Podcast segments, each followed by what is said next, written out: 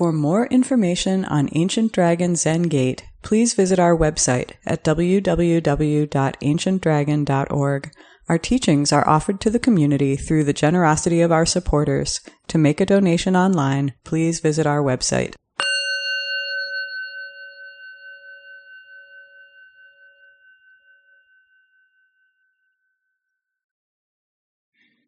And tonight's chant will be the Song of the Precious Mirror Samadhi. Uh, but we're going to start with the repentance verse, which we chant three times. All my ancient twisted karma from beginningless greed, hate, and delusion, born through body, speech, and mind, I now fully avow all my ancient twisted karma from beginningless greed, hate, and delusion, born through body, speech, and mind, I now fully avow all my ancient twisted karma from beginningless greed, hate, and delusion, born through body, speech, and mind, I now fully avow.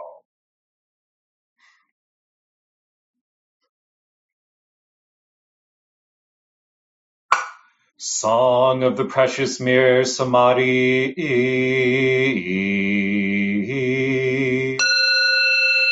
Dharma of thusness is intimately transmitted by Buddhas and ancestors. Now you have it, preserve it well. A silver bowl filled with snow, a heron hidden in the moon. Taken as similar, they are not the same, not distinguished, their places are known. The meaning does not reside in the words, but a pivotal moment brings it forth. Move and you are trapped, miss and you fall into doubt and vacillation. Turning away and touching are both both for it is like a massive fire. Just to portray it in literary form is to stain it with defilement. In the darkest night it is perfectly clear. In the light of dawn it is hidden. It is a standard for all things. Its use removes all suffering. Although it is not constructed, it is not beyond words. Like facing a precious mirror, form and reflection behold each other. You are not it, but in truth it is you. Like a newborn child, it is fully endowed with five aspects. No going, no coming, no arising, no abiding. Baba Wawa, is anything said or not? In the end, it says nothing, for the words are not yet right. In the illumination hexagram, inclined and upright interact. Piled up, they become three. The permutations make five. Like the taste of the five flavored herb, like the five pronged vajra uh, wondrously embraced within the real, drumming and singing begin together, penetrate the source and travel the pathways, embrace the territory and treasure the roads. You would do well to respect this, do not neglect it. Natural and wondrous, it is not a matter of delusion or enlightenment. Within causes and conditions, time and season, it is serene and illuminating. So minute it enters where there is no gap, so vast it transcends dimension. A hair's breadth deviation and you are out of tune. Now there are sudden and gradual in which teachings and approaches arise. When teachings and approaches are distinguished, each has its standard. Whether teachings and approaches are mastered or not, reality constantly flows.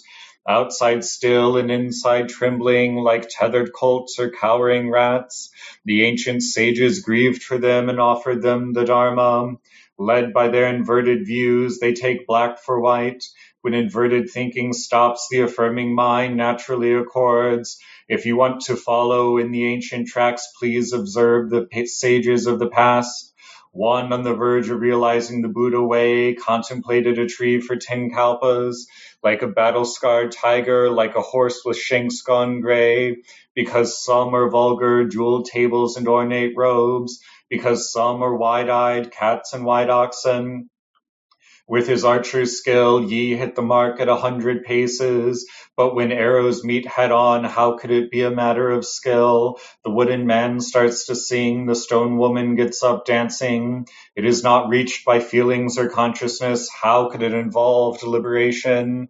Ministers serve their lords, children obey their parents. Not obeying is not filial. Failure to serve is no help with practice hidden, function secretly like a fool, like an idiot. Just to do this continuously is called the host within the host.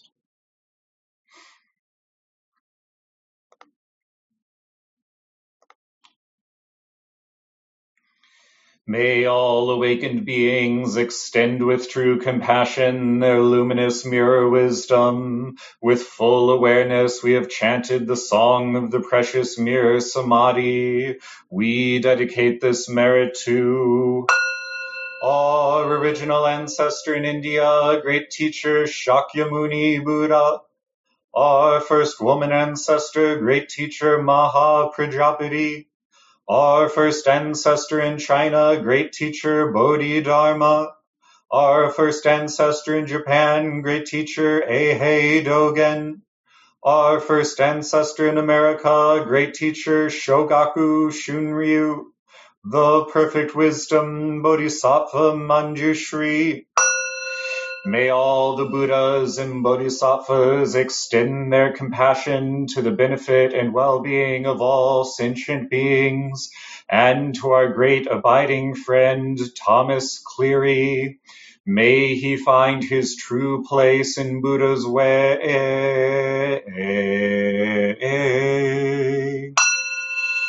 All Buddhas throughout space and time all honored ones, bodhisattvas, mahasattvas, wisdom beyond wisdom, mahaprajna paramita.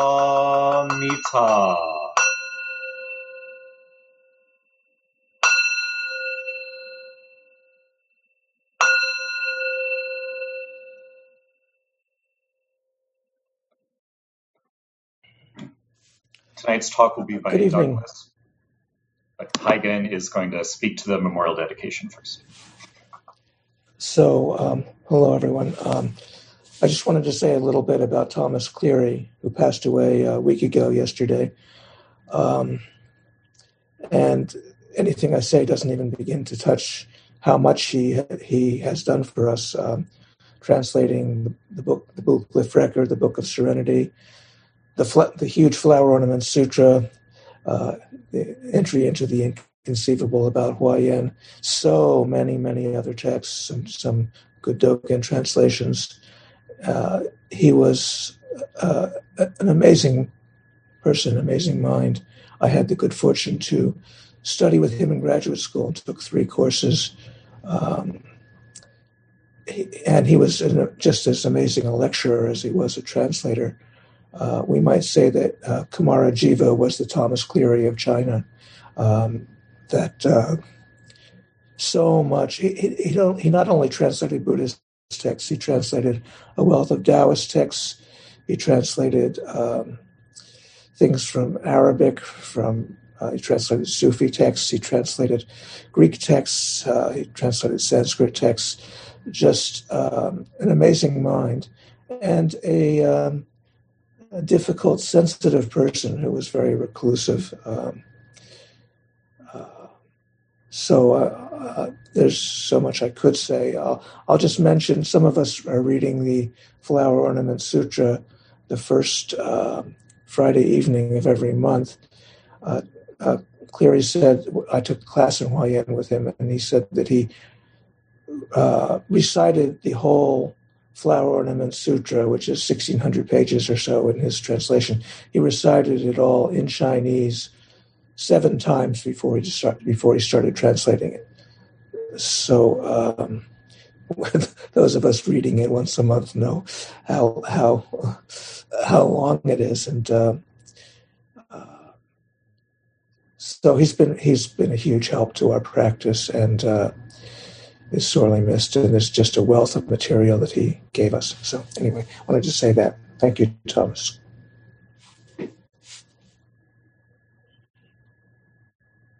Douglas, please.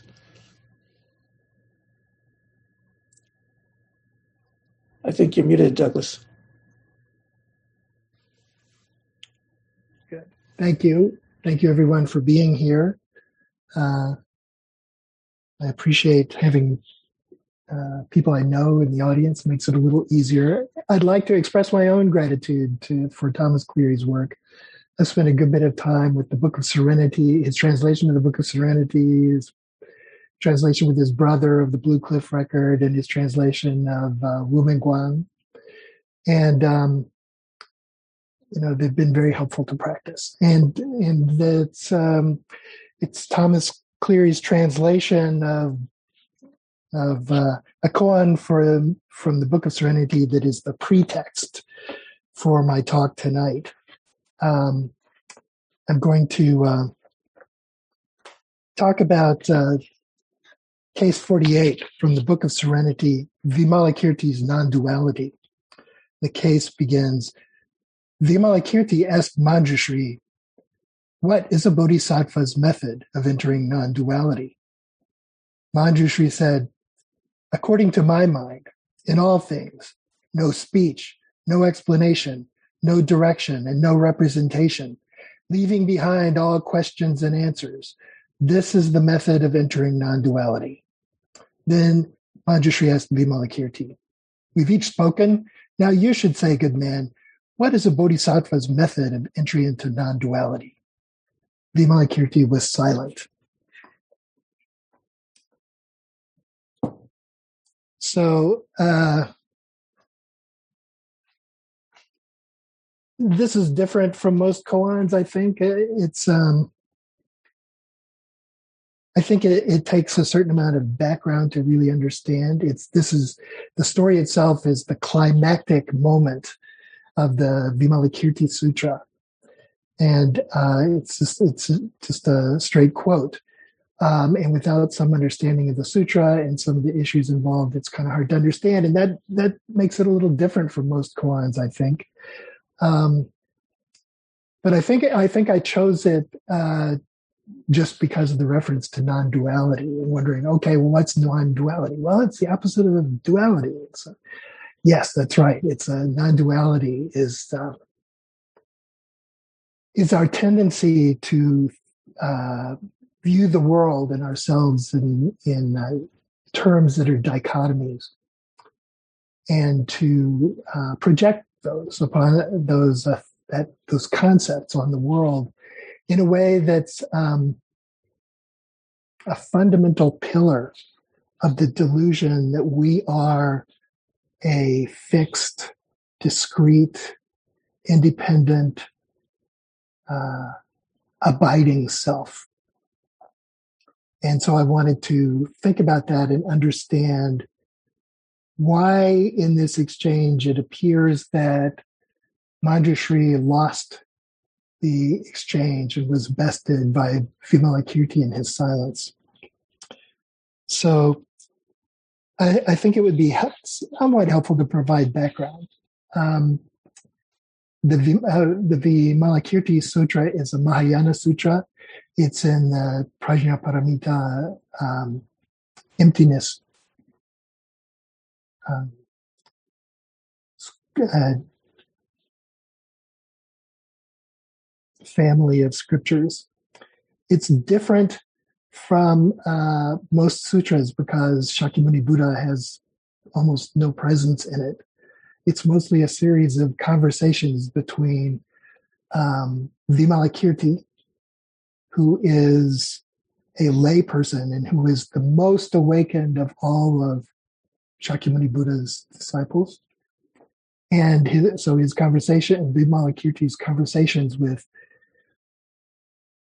uh, Shakyamuni Buddha's principal disciples, both arhats who have who have become perfectly awakened, who have mastered and implemented Buddha's teachings, and who are uh,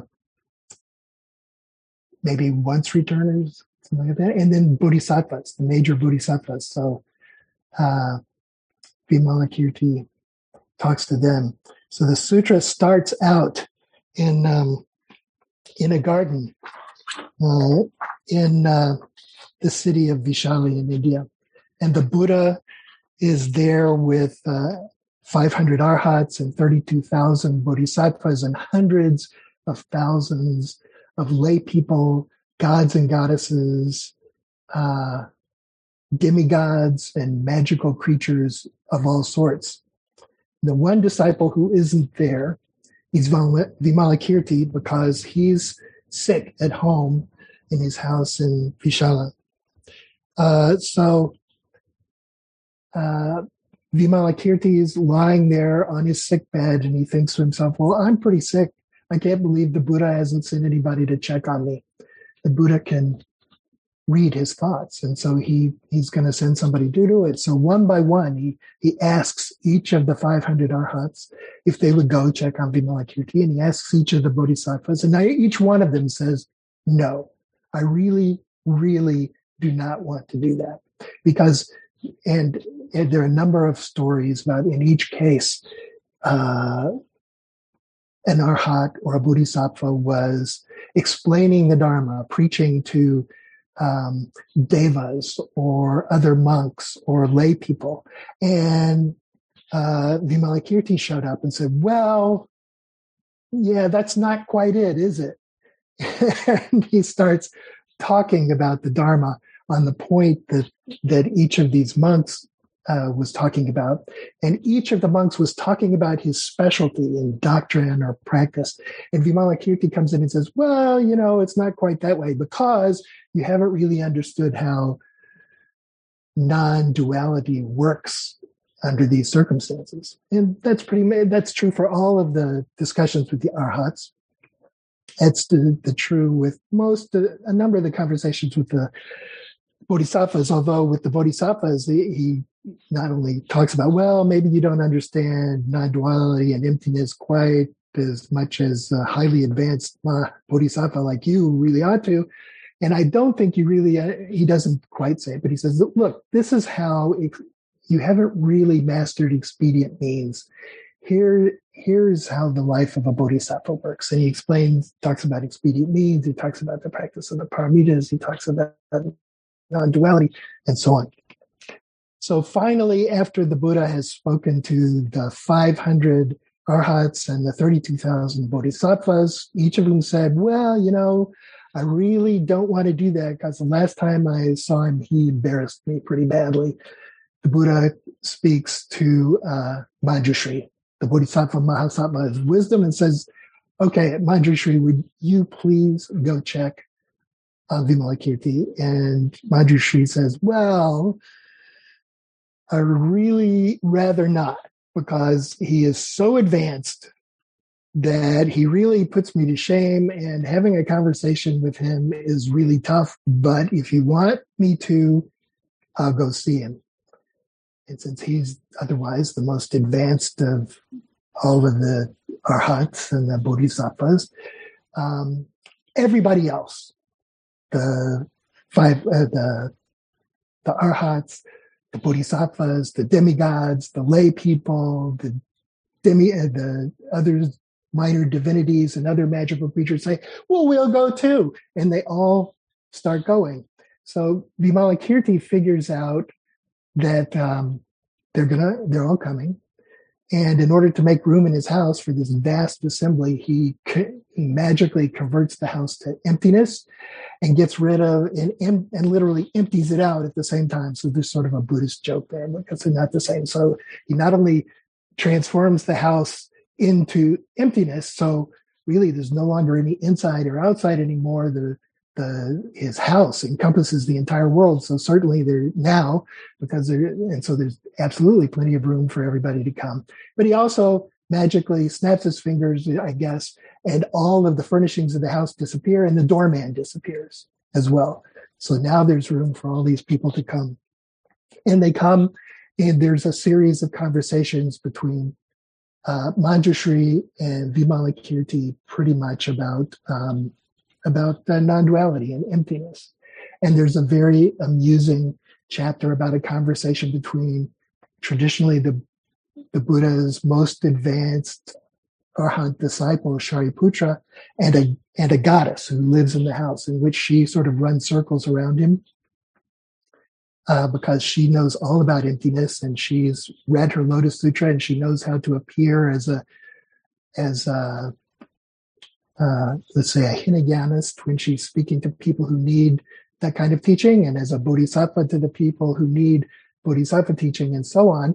And uh, she just uh, leaves Shariputra speechless, and that happens a lot. It happens when when Vimalakirti was talking to uh, Shariputra before, and when he spoke to the other arhats and bodhisattvas frequently, they were just completely dumbfounded. They were so overwhelmed by what he, by what he had to say, they couldn't speak anymore. So Shariputra is talking to the goddess, and um, and he can't speak anymore, and she keeps talking. he finally there's a, there's a fair amount of humor in in in the in the sutra. So you know, for example, Shariputra shows up at Vimalakirti's house and there's no furniture. So he starts complaining, well, where am I supposed to sit down? And the discussions are going on for a while in Vimalakirti's house uh, between Vimalakirti and Manjushri. And he's going, well, when are we going to have lunch?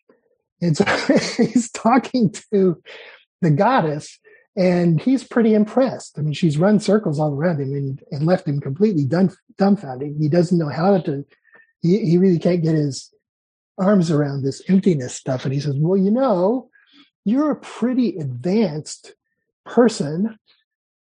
Why haven't you transformed your female nature?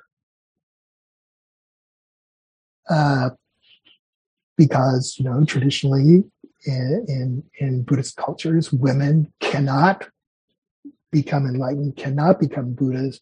They have to be reborn as men in order to uh, follow the path to the end. And the goddess said, Well, I haven't transformed my female nature because, idiot, you don't really understand emptiness. There's no such thing as a female nature. We don't have a nature.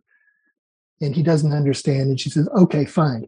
What if a magician were to conjure up an image of a woman in front of you, would you ask the image, this illusion, why haven't you transformed your woman nature?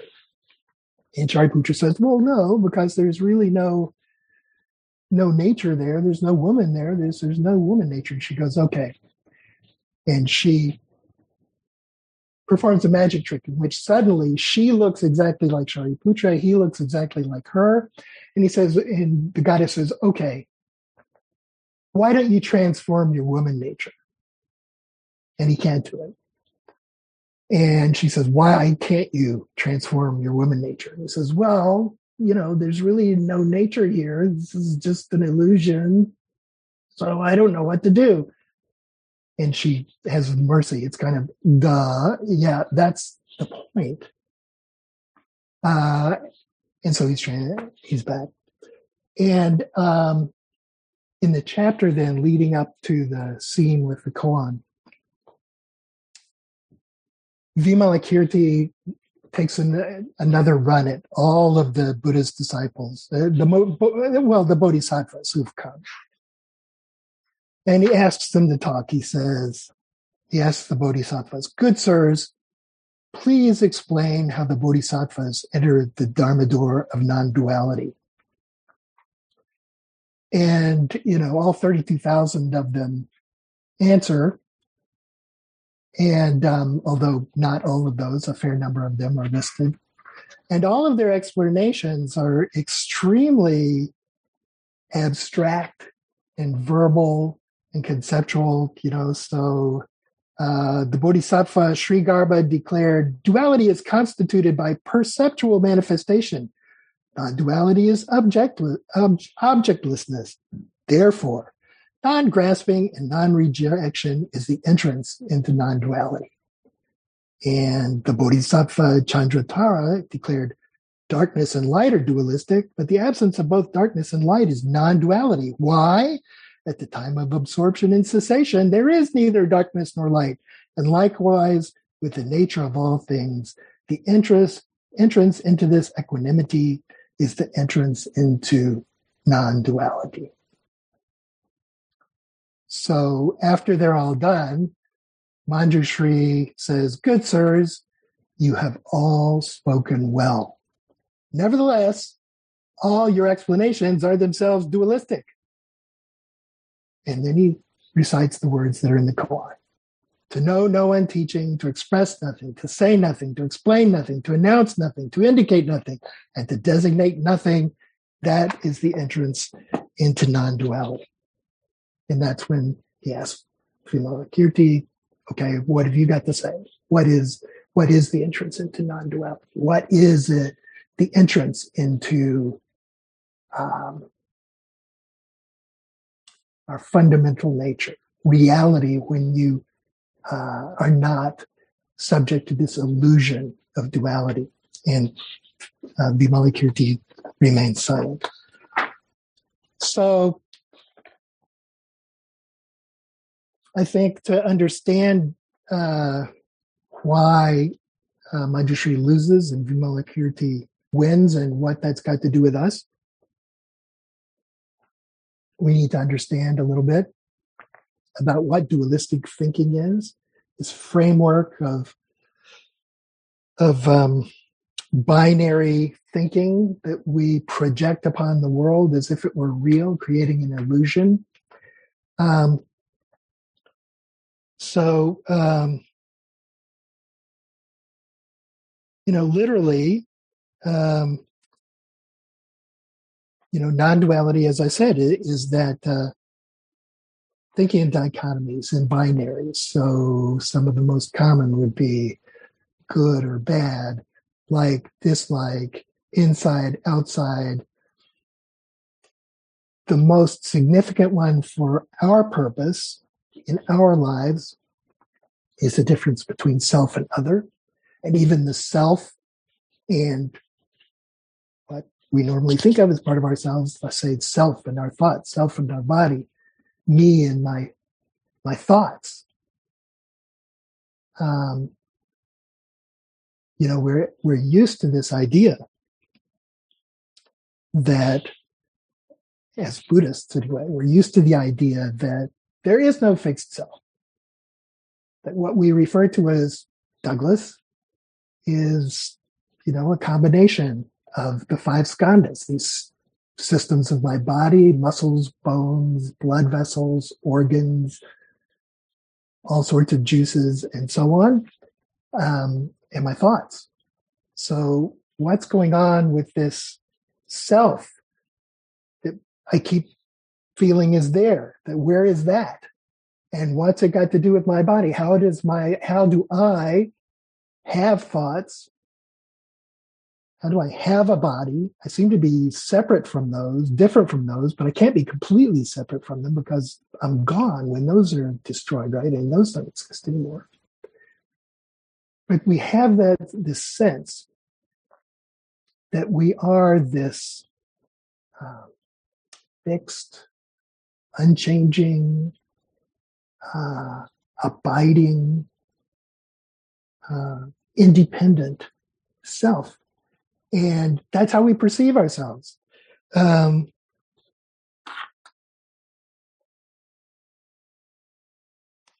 and I guess the question is, how does that happen? Um, and I want to explain that that dualistic thinking and non and dual uh, the the problem with uh, dualism is not just thinking binaries. It's the whole problem of chopping the world up into pieces conceptually. But for us, it really is largely um, dualities self and other, self in my mind, self and my attributes, self and my actions. I take actions. Where are where am I you know that I'm taking these actions? How am I different from the actions that I'm taking? How am I different from this body? How am I different from this mind? How does this whole illusion come up because that's the way that's the way um, that the texts frequently refer to this. I mean, they talk all the time about delusion, but they speak at least as often about illusion, that this idea there's a self, there's a Douglas there that has an identity. This has, there's been Douglas since the day he was born. He's changed, he's st- but he's still Douglas. Um, that's an illusion. That's an idea that's projected on this body mind, these five skandhas. And it's a mask, it's a conceptual mask that prevents us from actually recognizing that whatever we call Douglas is just pointing at these the five skandhas that make up Douglas, and perhaps you know our, my relationships and uh, activities, my profession, things like all these things that I do, my functions.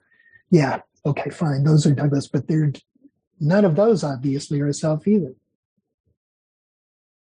Not in the way we feel about it. I mean, you know, what if, what if a little boy is standing in the middle of the street and a bus comes out of nowhere and is about to run him over and I run in, across in front of the bus. I grab the kid and I get over to the other sidewalk and neither of us is killed. Suddenly my picture is on the front page. Everybody's saying, what a wonderful guy. You know, who I'm going to be happy about that. I'm going to appreciate that. Well, is my body happy? Is my body what I'm happy about? Is was it my mind that's some sort of hero? No, it's Douglas who's this hero. Who is this Douglas who's a hero? Why is he feeling so good? Um, the same sort of thing. You're walking down the street, you bump into somebody, and he turns around and says, Pay attention, asshole. My reaction is to get angry. Well, who who just got insulted? Why? Who's feeling insulted here? Why is the what's happened here? Um, why is my mind reacting with anger to an insult that you know from our traditional studying we know doesn't exist as part of the five skandhas? So, you know what's going on? How does this even start? And the answer um, for that, I have to sort of, I'm sorry, I hope I don't, uh, I hope I don't cause your eyes to cross too much, but I have to get into a little bit of um, Buddhist psychology and Buddhist theory of perception. oh boy. so the sense of being a self, this conception we have of being a self, is really is really supported by three things. The One is desire, and one is attachment. You know, upadana is the word in Sanskrit, and upadana means literally means fuel.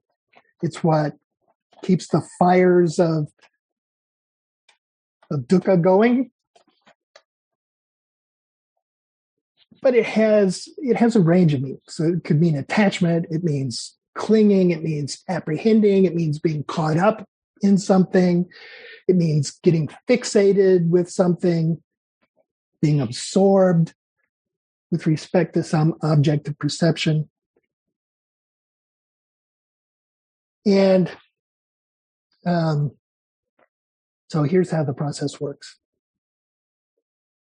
So we'll start with an example. Let's say it's in the morning, I wake up, I'm groggy, I'm heading downstairs. The only thing that's keeping me going is the idea that there's a cup of coffee waiting for me in the kitchen. So I go into the kitchen and my eyes are struck by light bouncing off my coffee cup, red, white, Thorvald's cream of lutefisk soup cup it's full of of coffee. So I I receive these light, this light, and I can smell coffee. I don't know it's coffee. I have this naked sensation, olfactory sensation. This uh, I perceive this light. See, that's part phase one. Phase two, uh, I recognize that there's sort of a feeling tone here. Haven't really understood quite what it is, but there's something positive there. It could be positive, it could be negative, it could be neutral, but smell it, you know, coffee gives me, I, I have a positive response to it. And my mind looks at it and on a preliminary basis, based on my past history, says it's a cup of coffee. Okay. And this is what coffee is like. Something you're going to drink and so on.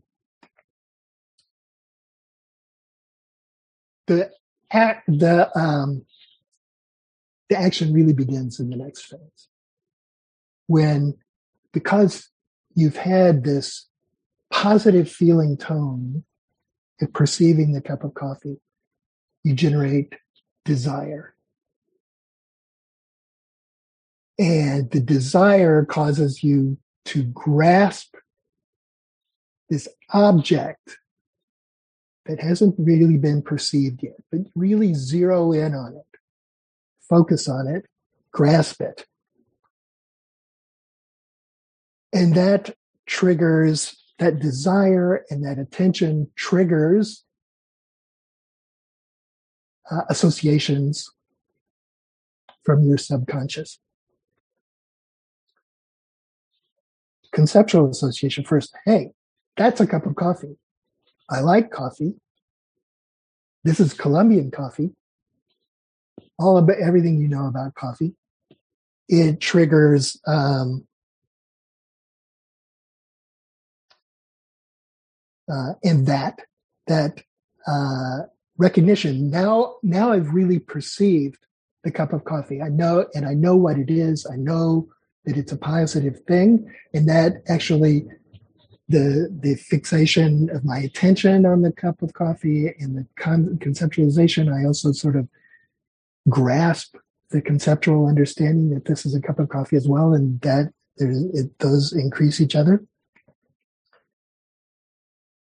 And at the same time, other things bubble up. So I've had desire bubble up. I've had the, the conceptual understanding of this is what this is. This is a cup of coffee. Um, and emotions, hooray, it's a cup of coffee. I'm really going to like this. Um, and intentions. I'm going to drink this cup of coffee. And also the impulse to drink the cup of coffee comes up so I reach out and I take the action of drinking the cup of coffee.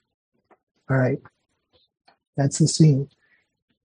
And the problem of dualism and dualistic thinking arises because each time there is an instance of desire and thought and um, sensation and emotion and intention and action, there's an object. I'm paying, I'm focusing on the cup of coffee. I'm thinking about the coffee. The, there's an object. It's the cup of coffee. Cup of coffee is the object of the of the desire, of the thought, of the emotion, of the intention, of the activity. And in each case, our dualistic thinking says, okay, there's an object. It's the receipt, the recipient or the, the object of, of this activity. And there's a subject too. That's you, Douglas. So that is where the idea has come up. Uh, just a label has popped up that takes form because now we associate it with my thoughts and desires and emotions and actions and intentions and so on. All of this happens almost instantaneously.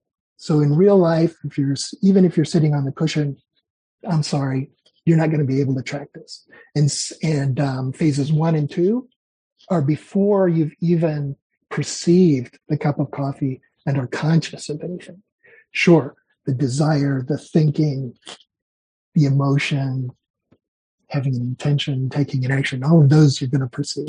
I mean, you may not. Some of that activity can also be subconscious, but some of it is and that sensation of being me that is, that is certainly there so all of these impersonal processes, really sort of um, reflexive processes, responses to um, stimulus,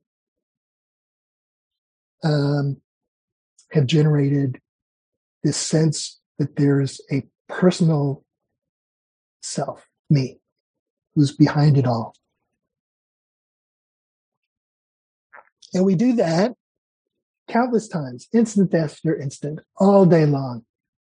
There's an I, there's an I, there's an I, there's an I, there's an I until, you know, we've done this all our lives, maybe for zillions of lifetimes before this. And we internalize the identity that there is an I, there is a Douglas here.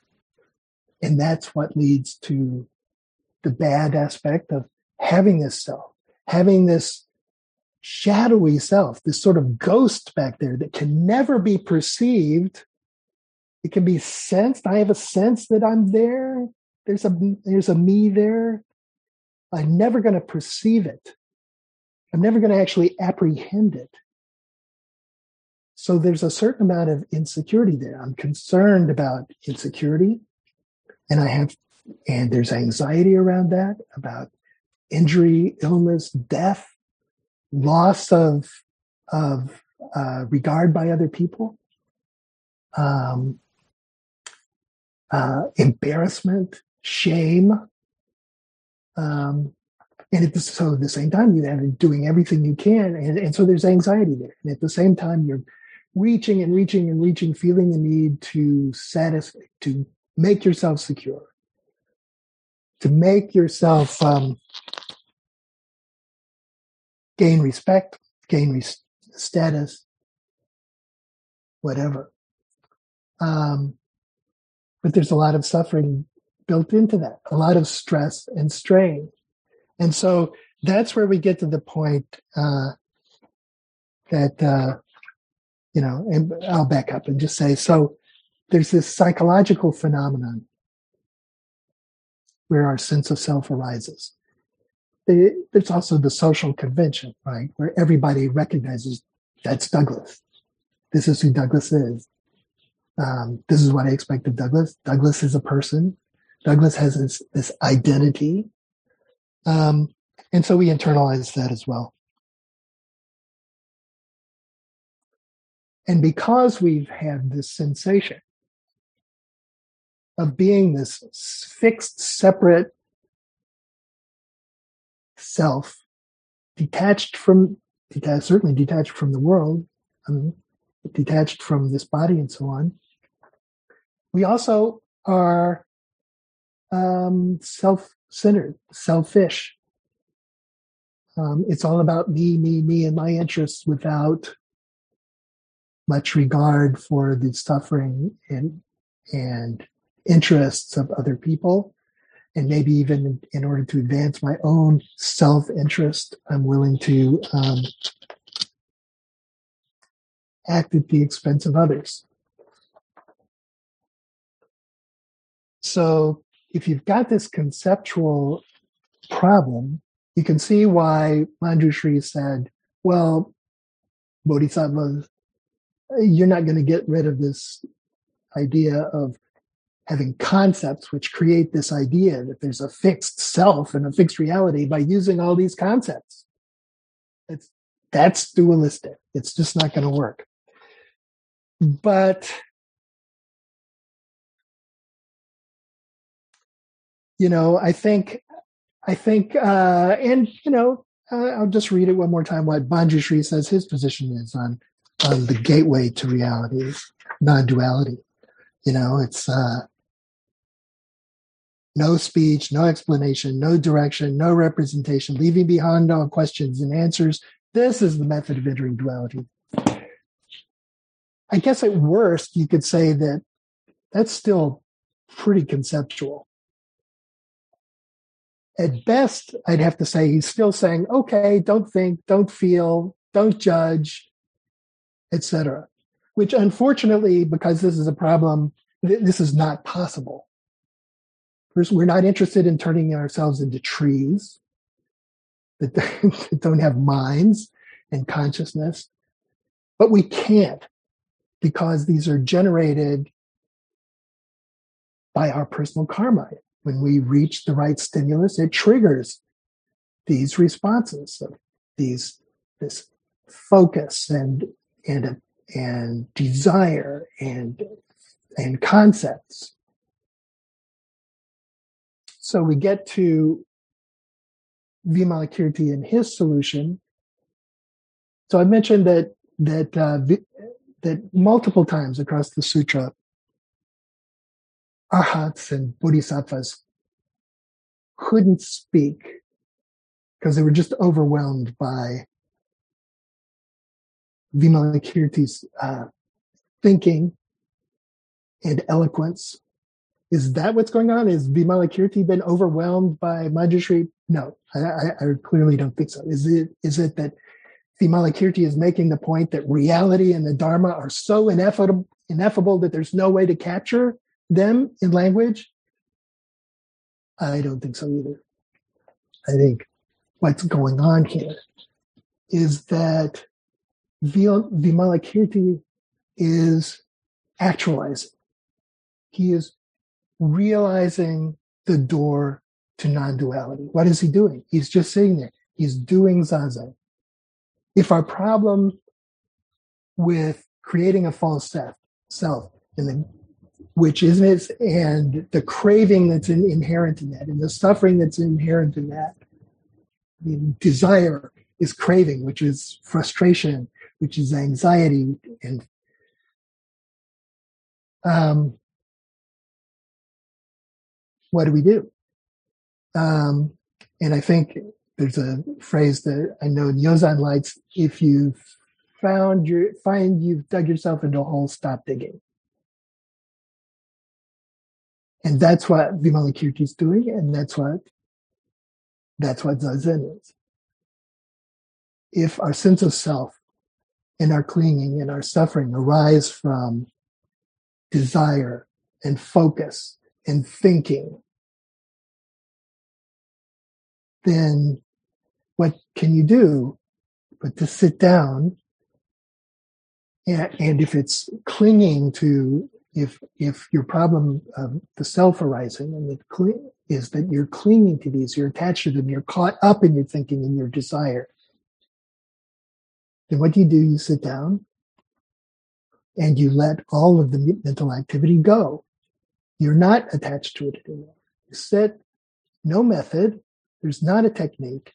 You sit and you allow uh, desire and thoughts and emotions,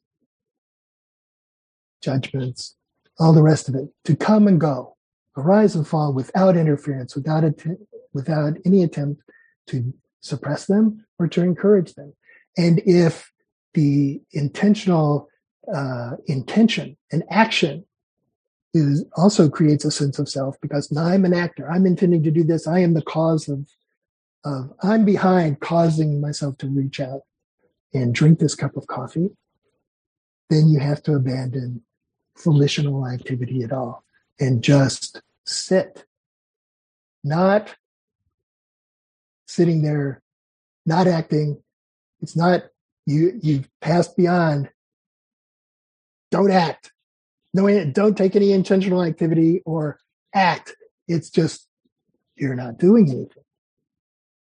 At that point, as Dogen would say, right? You've taken the backward step that shines the light within, and you see your original face before you immediately. You see your original face before you imposed this framework of self and other, this and that, like, dislike, and so on. They haven't gone away, but they are not binding us. We're not resisting the thoughts which would create more of the same problem. We're just sitting with reality, whatever that includes. And that includes our deluded desires, thoughts, emotions, and intentions. Um, going, uh, arising and falling, coming and going without our intervention at all. And that is just sitting is the doorway to non-duality and to our freedom. So I'm going to leave it there and I'm sure people have something to say. Thank you.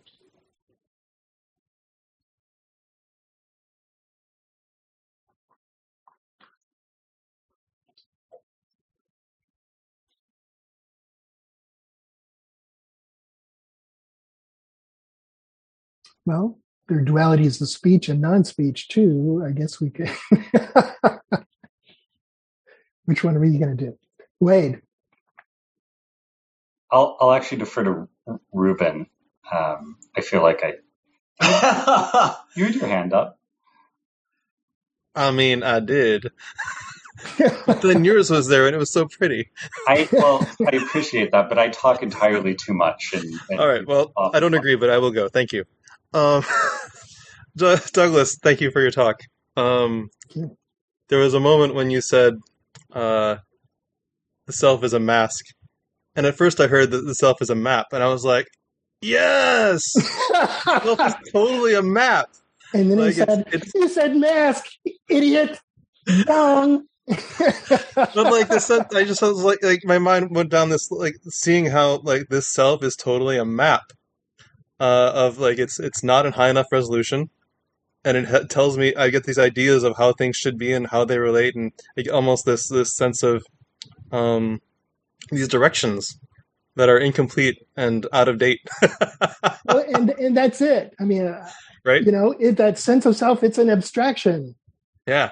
Yeah, it's yeah. not it there is no relationship to reality what's really there um, it's an abstraction because there's no content to it. Right. It's just there's a self there. What is it? I don't know, but it's there. I can feel it there. Um, and it's so so there's there's that dichotomy between what's really there mm-hmm. and what you can perceive with your senses partly and your idea about you know you can see douglas you and talk and, to douglas and interact with douglas and then you have your idea of Douglas, and that includes Douglas is Douglas is Douglas. Douglas is a self. Douglas has been Douglas for 68 years now.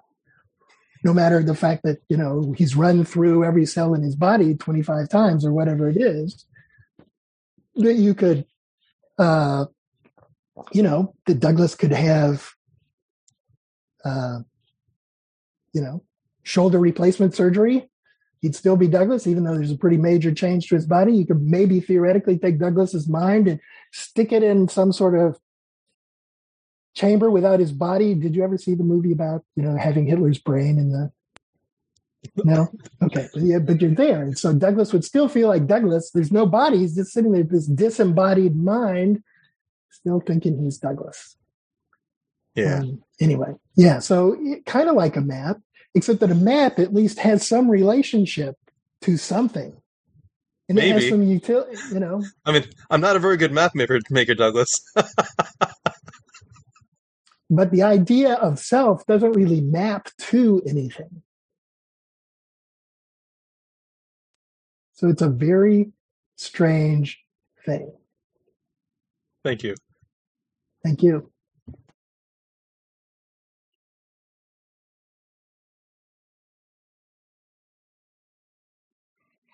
We're debating who should say that thing first. yeah. Well, then it's up to me, Mike. True. Well, Douglas, who would you, who would you like to call on? Mike. uh, thank you, thank you for um, wonderful talk. Um, when as you were telling the story, um, in my head, I, I, was making a movie about it, and I would love to have a movie about that whole story. The way you told it was so animated and so humorous and so wonderful. Uh, it'd be delightful. Um, when I was a kid, I I used to, th- and I think for whatever reason, I used to think that I like I wasn't me. I was like a robot, and like I was a little bug inside, kind of controlling and like moving my arms and like doing all these things. Was uh, how I perceived myself sometimes. Um, and you know, talking about this idea of perception, I was thinking I went back to that and it made me think of that and also made me think about um, like how we perceive color, for example. And so like, you know, red is like light reflecting on something and it hits this object and then it bounces into our eyes in a certain way. And so red is just, you know, a process that's happening, but like, is it really red? And so like, as a kid and still it's like, you know, I wonder, it's like, do we all see the same red? Because like we're all have different eyes, and so it's like, and we can all see light a certain way. So I'm like, is there a, is there actually like a red, or have we all just like communally agreed as a society that like red is this, you know, or things like that? like, okay, I guess this is red. Um, I, I don't know if that makes any sense, but your the whole idea of like this um, perception um, made me think of that. So, yeah. Yeah, I have, that's sort of beyond my expertise. I mean, there's plenty of Buddhist writing about epistemology, right? But the idea, you know, there's a lot of, I think, bad writing, Western writing about Buddhism and, and Zen with the idea that, okay, you're going to step outside your thoughts and you see the world uh, without any conceptions being imposed on it. So you'll see the world the way it really is. You go, really? Really? I'm going to see the world through sensory input? I'm going to see these, I'm going to see what's really behind these light rays, which have been reflected in some way and go through my, um, it, it, it hit my uh, retina, this slightly curved but essentially flat thing, and are converted into electrons that cause chemical reactions that run up into part of my brain where it's processed who knows how and subject to all sorts of preconceptions about what the world is. And that's really, I'm seeing the world as it is. No, I don't think so. Um, you know, I mean, and I understand there are all sorts of things that scientists have about imperfections, you know, whatever, only 30% of your retina actually perceives color, that there's a blind spot right in the middle of your retina. So what when you look out at the world, you're sort of reconstructing what's supposed to be in that hole that you're not that isn't receiving any stimulus things like that. So you start to go no. And that's not what that's not what awakening is right? The awakening is to drop see through and and let go of this per- perception this apprehension this sense of being a self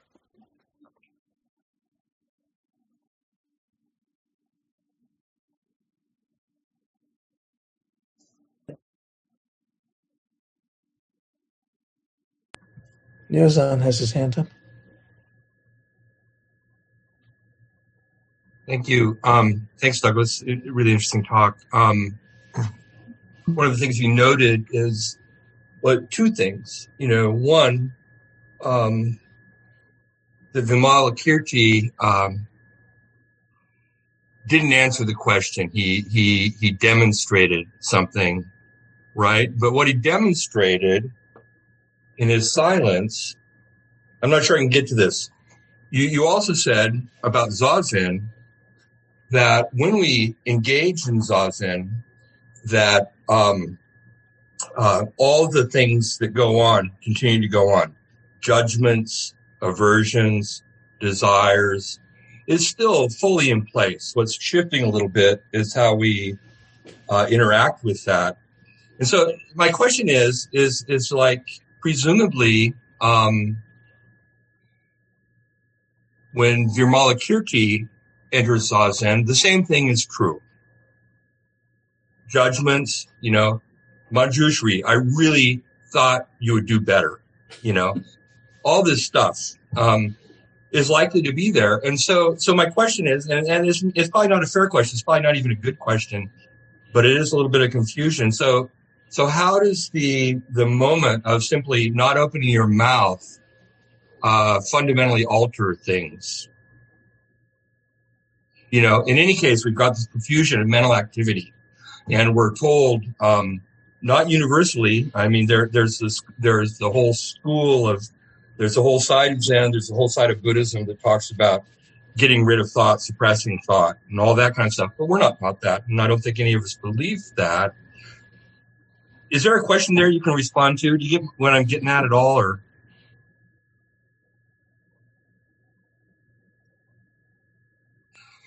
You're muted again, Douglas. Noble silence.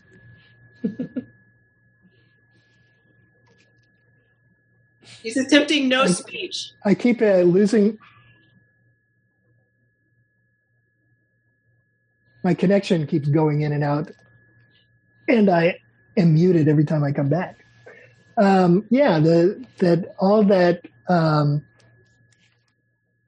all that continues, of course, but you allow it to come and go without being attached to it, so that um, you step back, you step out of it, and in that ex- to that extent, you know, I mean, it's the sort of thing of Dogen talking about, you know, you about sitting, um, that this sitting in, you can sit with enlightenment and delusion at the same time, and that you're transcending enlightenment and delusion, and that kind of sitting by letting it letting it go, letting it go. You know, it sounds like it's so active. Okay, let go, let go, let go, and it's not right. It, this is it's not willing yourself not to hold on. It's just not digging anymore in the hole. Not Um, carrying yourself forward, I think is not carrying yourself forward, yeah, and being, you know, and the ten thousand things have just uh, supported. So after after Vimalakirti has uh, made his thunderous demonstration, and it's time to actually like, you know, pull out the tea and coffee. Um, can he drink the coffee dualistically, or is at that point, or non-dualistically, or is at that point is are you just back in it? Are you are you just back? This is the old question: What happens after after the moment of zazen, if anything? Yeah, I think that first I want to say one thing. I mean, conceptual thinking is inherently dualistic, right? Because it always chops the world up into things. So if you have Douglas, there's no meaning to Douglas, even even aside from some sort of conceptual understanding, but even as some sort of pointer or sign indicating this body mind, there's no meaning unless there are other things. But it's not it's not always a problem and it doesn't always lead to suffering. So, Hmm. you know, I come down in the morning, we'll go back to breakfast. I come down in the morning, I want to make breakfast. I recognize that there's a kitchen counter here and there are knives and spoons and bowls and so on.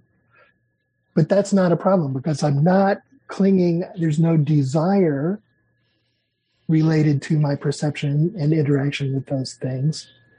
Um, I think that part of our practice is you know, we stand up off the cushion and um,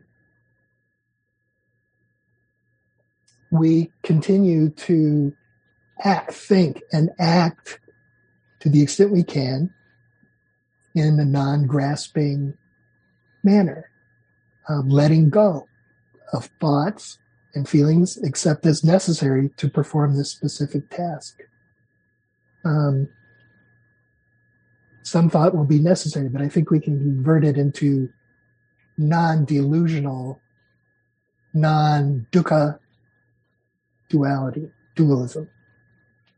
Okay, I'll, stop after this one because I don't want to dominate things. But um,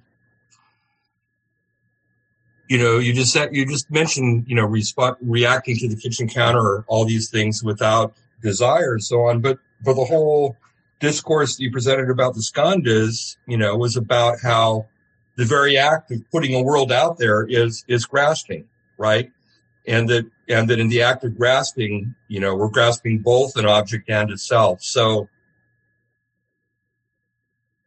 I don't know. I'm just, I'm just, you know, I, I think I'm pushing you for a kind of uh, consistency that I've never been able to articulate. So you can ignore it, but there's just an issue there, you know. I think I think the answer is what I was trying to reach for is there's du- dualistic thinking and dualistic thinking.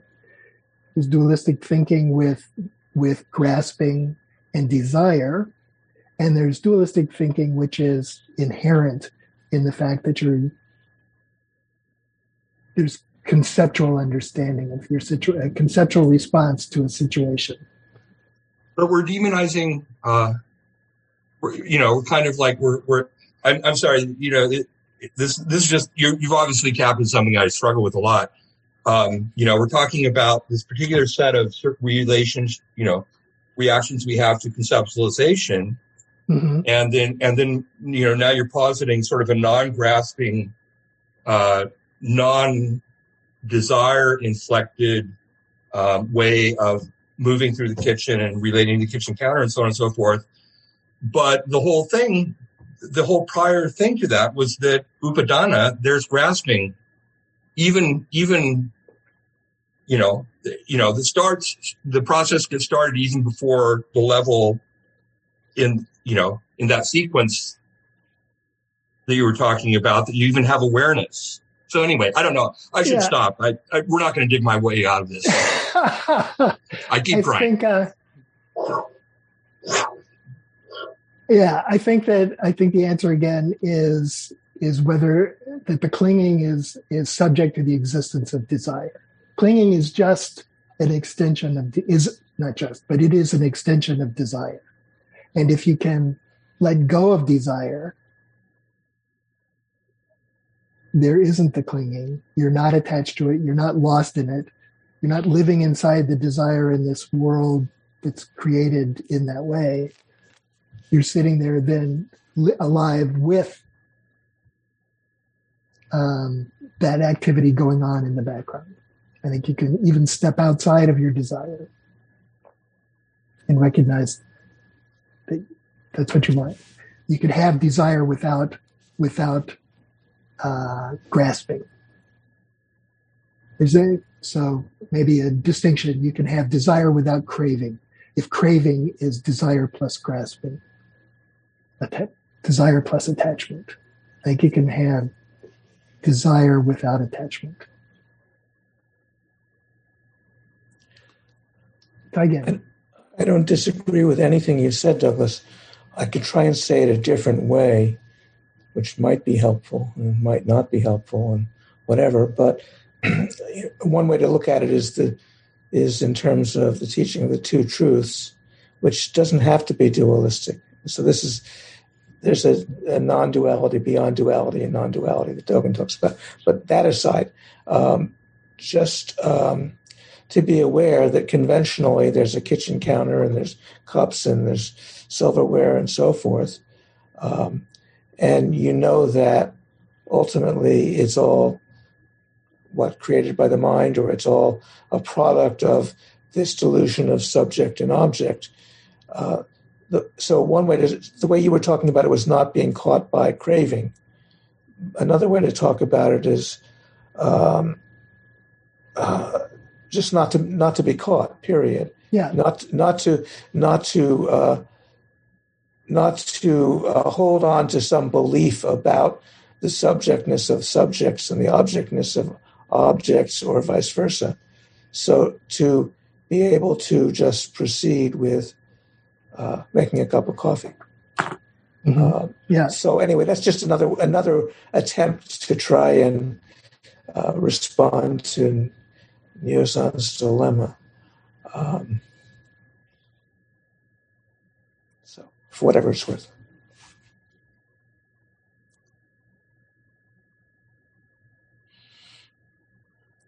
Did Wade have a question back there? I think I think I'm going to keep the train rolling and, and defer to who just put his hand up. Jason, then. All right. Um, well, thank you for your talk, Douglas. Um, your cup uh, is kind of incredible, and it, it fits in kind of awkwardly perfect for this discussion. I, I, when I first saw it, I thought it was one of those Andy Warhol mugs that you can get at any museum. But um, when you actually read the text, I had to take a quick break from what you were um, talking about to look it up to see if that is an Andy Warhol painting. And I couldn't find any research. It's I don't think he did a lutefisk uh, can painting. I don't think so. No. Um, you have to go to Minnesota to buy them. Okay, that's good to know. I found one on eBay at least. Um, but uh, so there, that got me on this other train of thinking about Andy Warhol. And in one of his first interviews, when he kind of becomes a rock star artist and makes pop art what pop art is, um, the interview the interviewer is asking him all these questions and regardless of the grammar uh, or the responsiveness to this interviewer's question he just says no no no, no. But one of the very last questions, she finally asks him something about pop art, and he says yes. Um, and it just made me think, well, maybe right then and there, Andy, it, it, to think about the Vimalakirti Sutra, that's a really like he was being Vimalakirti right there, because pop art, at least idealistically, is supposed to be 100% non-dual. So I just thought of Andy Warhol in that moment being Vimalakirti, uh, actually teaching a lesson on non-duality. So thanks for your Minnesota Budapest Cup. Thank you.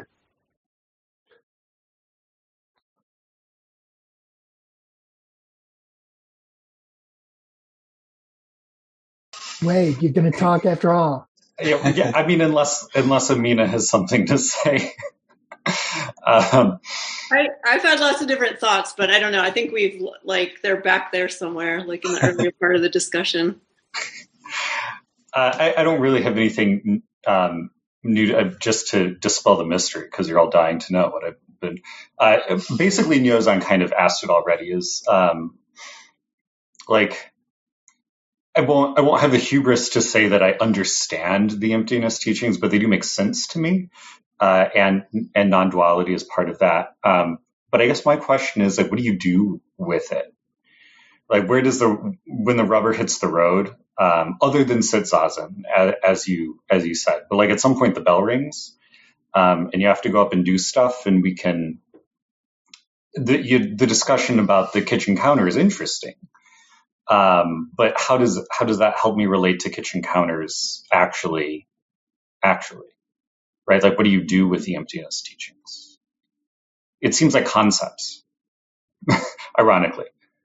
I think the answer is that that the concepts can only disclose the problem and can write a um, prescription for what the solution is, and the solution is to sit zazen and learn to let go. And uh, so that's that's the utility of the emptiness teachings, and they're kind of fun to read about. But reading emptiness teachings, I don't think will do a whole lot to change your life. Certainly not a whole lot to change your experience of your life or ease your suffering. For that, you have to embody the teachings by embodying letting go. Um, and that is, you know, a lot of that, I think it, it comes down to not being stuck, not getting stuck in conceptualization, not grasping thoughts and ideas and learning to learning to respond from a place other than conscious thinking everything through.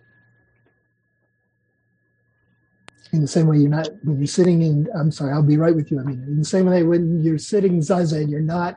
You should, you know, sometimes you do, but you don't intentionally sit there and explain zazen and what you're going to do in zazen to yourself. You just have to not do it. so. That's that's a, as good an answer as I could possibly expect. Thank you. Sure. Amina, I'm sorry, go ahead. No, sorry, I was kind of jumping the gun there. Um, it, I mean, Wade's question kind of made me think about, and actually, the end of your talk also made me think about a talk that Nyosan gave a few weeks ago. That um, you know, where he he was talking about zazen. Uh, you know, I think like there was this question of like, like what do you do when you like leave the cushion? You know, and then it's not so much that like you get there through thinking or through like some action you're going to do, but that sitting zazen is enough, you know, like that, or maybe it can be, you know, that, that it's not that, yeah, like you're not going to get there. You're not going to get there through thinking or, you know, and that, um, yeah. So I'm, I'm making that, that kind of connection to Nyosan's talk, but also just like what you said about, or, you know, just thinking about, um, like no speech, like not talking. And I, and I think about myself and about how, I often feel like I get into the most trouble through speech, you know, like through talking to like every year at New Year's, my resolution is to not talk as much. And then I not, and it's not that I'm talking constantly, but sometimes I do, or I say something I shouldn't say. And um, I hardly ever meet that resolution. But um, I don't. There's something relieving to me just to think about um, not trying to do anything through thinking, but sitting zazen and and seeing what that does for you. I don't know, or not that it's supposed to do something for you, you know, with this goal, but anyway, some of what I I'm thinking about. Mhm. Well, I'm available to talk about this some more and to hear what you think about it. I'm willing to meet for coffee and that sort of thing. So don't hesitate to let me know you'd like to think about it. I I, I thought uh, this was a great time to really try and get my head around this topic a little better, and um, I've appreciated it.